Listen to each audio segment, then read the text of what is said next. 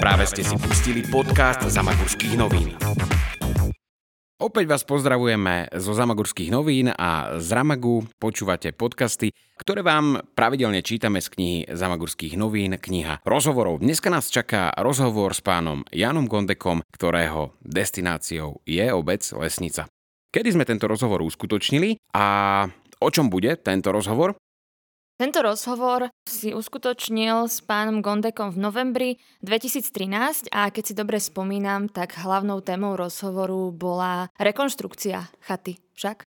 Áno, bavili sme sa aj o rekonštrukcii, bavili sme sa o cestovnom ruchu, pretože chata Pieniny, známa, známa to chata v Lesnici, bola práve vtedy pred významnou rekonštrukciou a výsledok tejto rekonštrukcie samozrejme dnes už vidíte, keď idete lesnicou, ale vtedy to bolo ešte len na papieri. Bavili sme sa aj o tomto, bavili sme sa o tom, aké je podnikanie práve v lesnici, v cestovnom ruchu, v Pieninách, ktoré sú veľmi významným miestom záujmu slovenských a nielen slovenských turistov. Poďme teda na rozhovor s pánom Jánom Gondekom.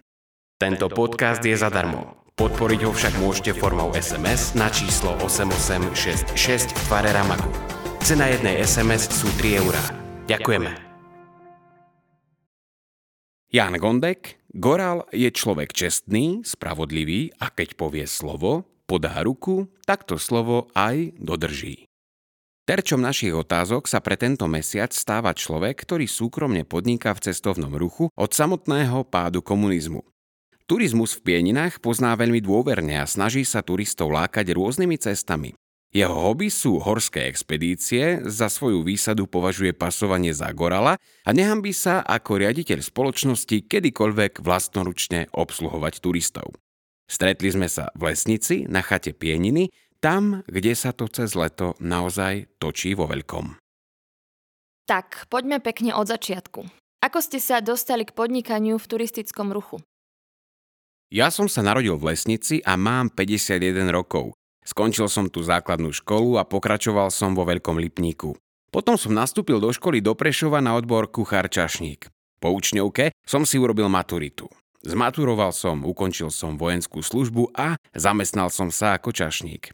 Neskôr som pracoval ako prevádzkar a zástupca vedúceho hotela Dukla v Starej Ľubovni. Potom ma vymenili. Z jednoty som išiel tu, do reštaurácie štátneho podniku Stará Ľubovňa, prevádzka v rodnej lesnici. Nastúpil som tu ako šéf v roku 1988 ešte za komunizmu. Dnes tu pôsobím už 26. rok. Vtedy som bol jediný vedúci v rámci okresu Stará Ľubovňa, ktorý nemal na sebe žiadne stranické tričko a bol som riaditeľom. Pôsobím tu 26 rokov bez stranického zaradenia, bez ohľadu na režim. Ako je to s chatou? Kto je vlastníkom? Túto chatu postavila obec Lesnica v roku 1976.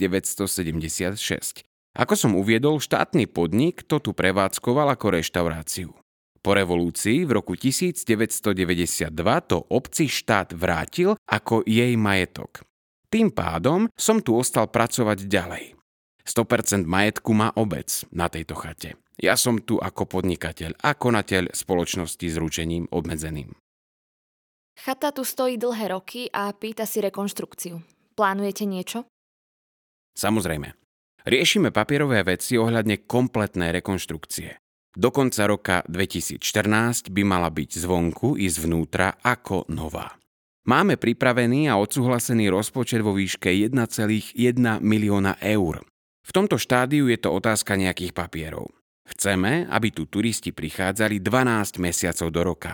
Ja ju síce nezatváram a mám ju otvorenú po celý rok a v lete tu zamestnávam vyše 30 ľudí. Všetko sú to ľudia z lesnice. Akurát šéf kuchára tu máme zo Starej Ľubovne.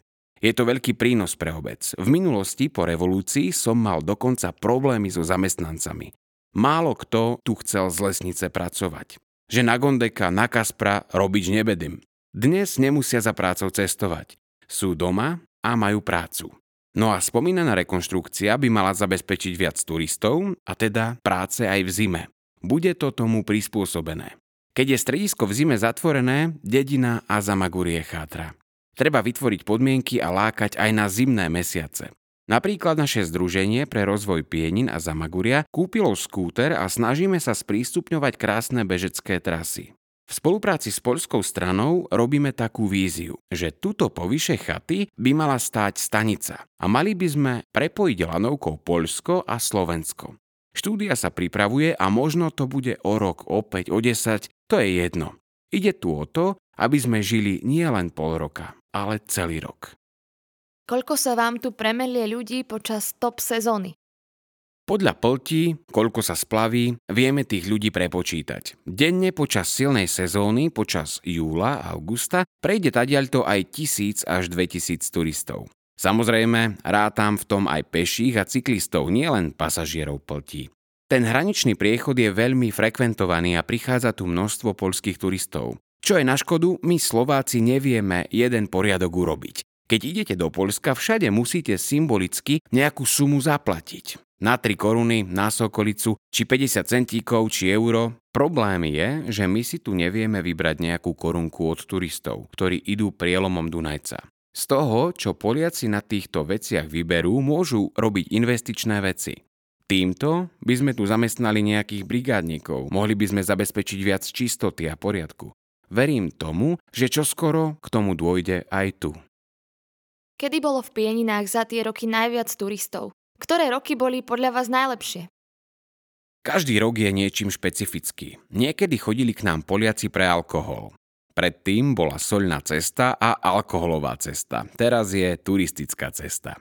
Euro nám poškodilo. Podnikatelia sa s tým stotožnia, že vo vzťahu k Poliakom nám to znevýhodnilo podmienky ale za top sezónu považujem roky 1995 až 2000. To bolo krásne, obrovský náraz turistov, ale aj tohoročná sezóna bola výborná.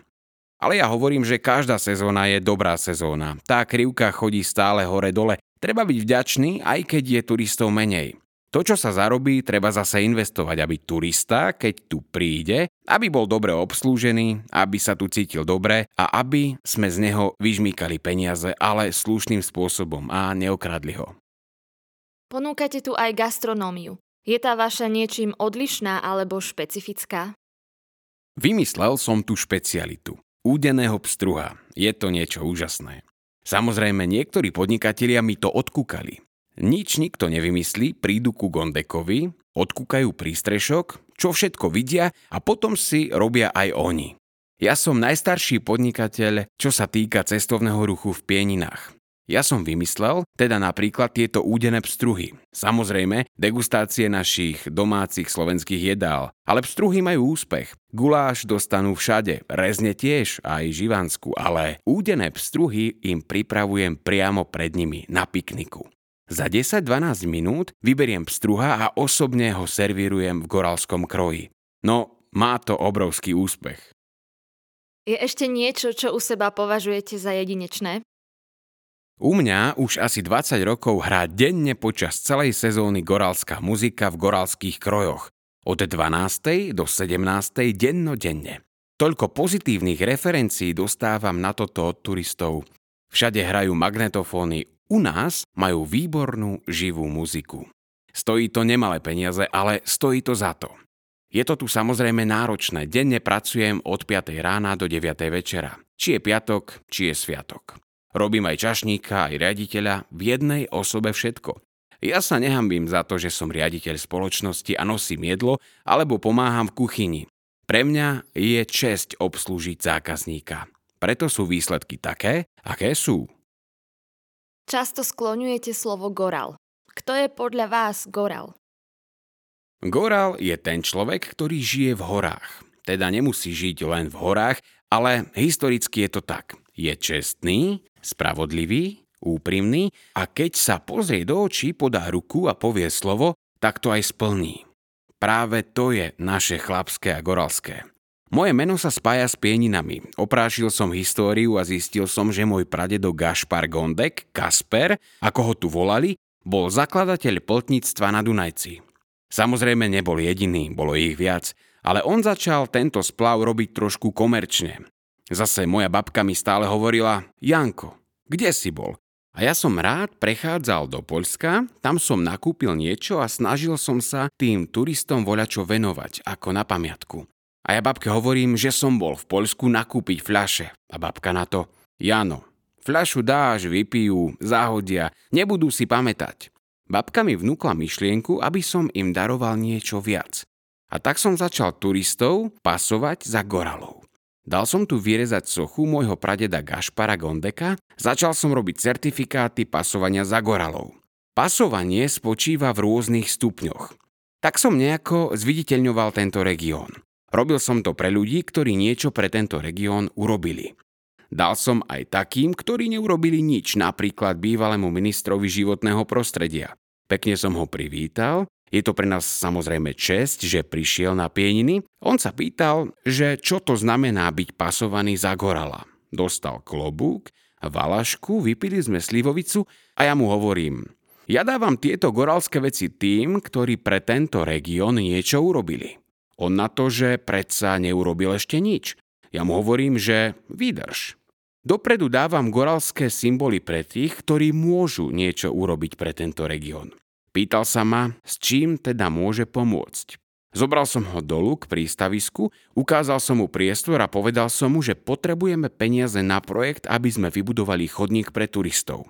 Onedlho sme mali chodník vďaka tomuto ministrovi.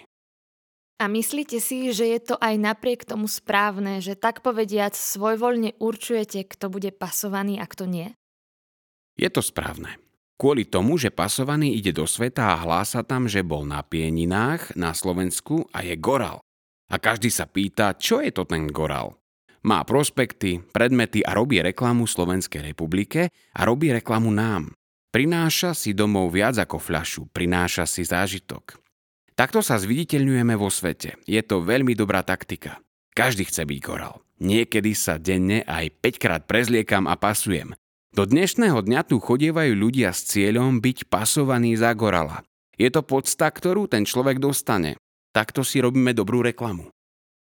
Je niečo, čo bráni podnikateľovi v susednej obci pasovať za gorala rovnako, ako to robíte vy? Zatiaľ to tak nikto nerobí a myslím si, že by to nikomu ani neprislúchalo. Pltnický spolok Zamagurský mi udelil dekret, že to môžem vykonávať jedine ja. Dal som si to certifikovať.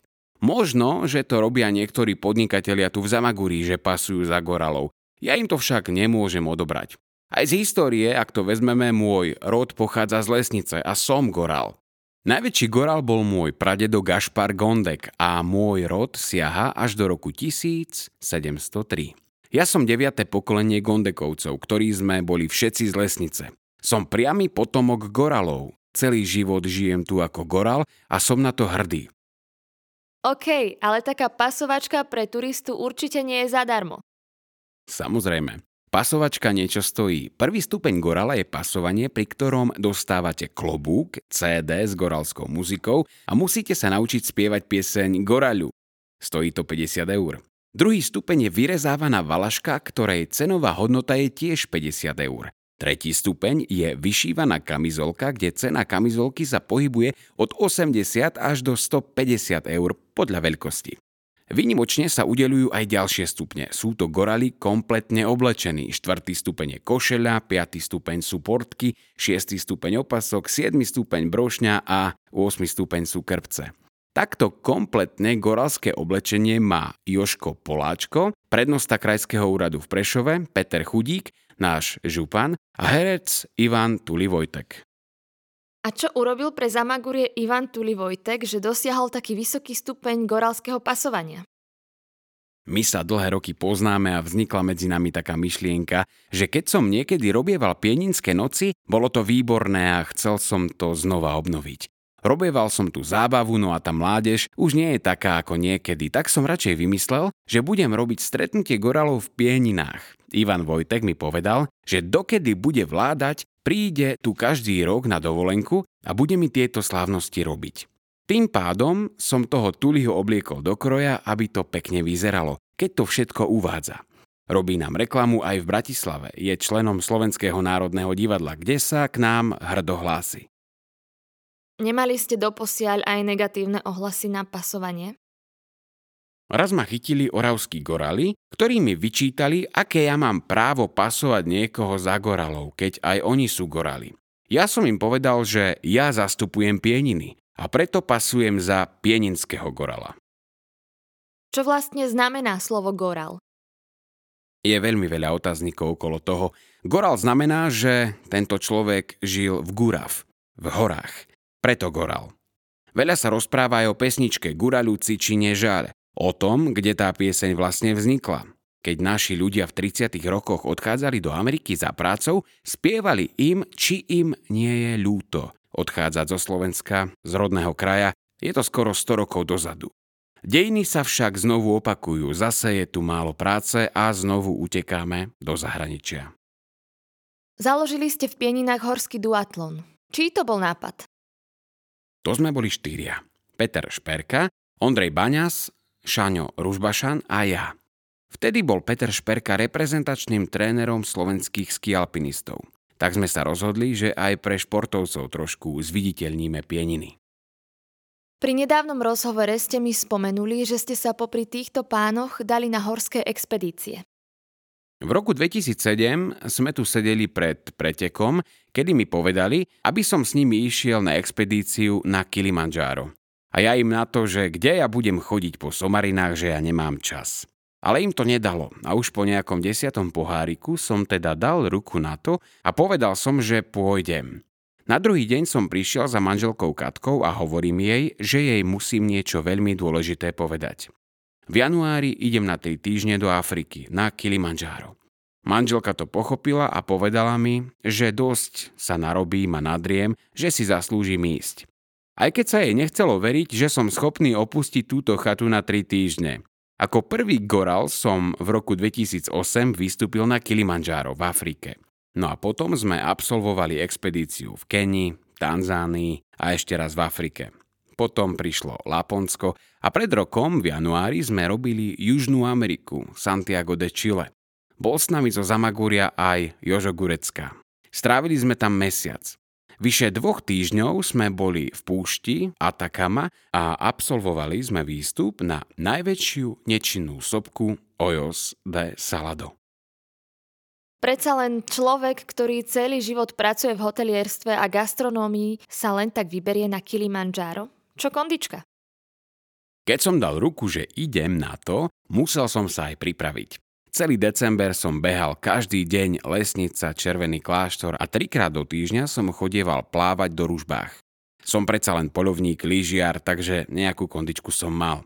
Na to Kilimanjaro som nakoniec vybehol bez problémov.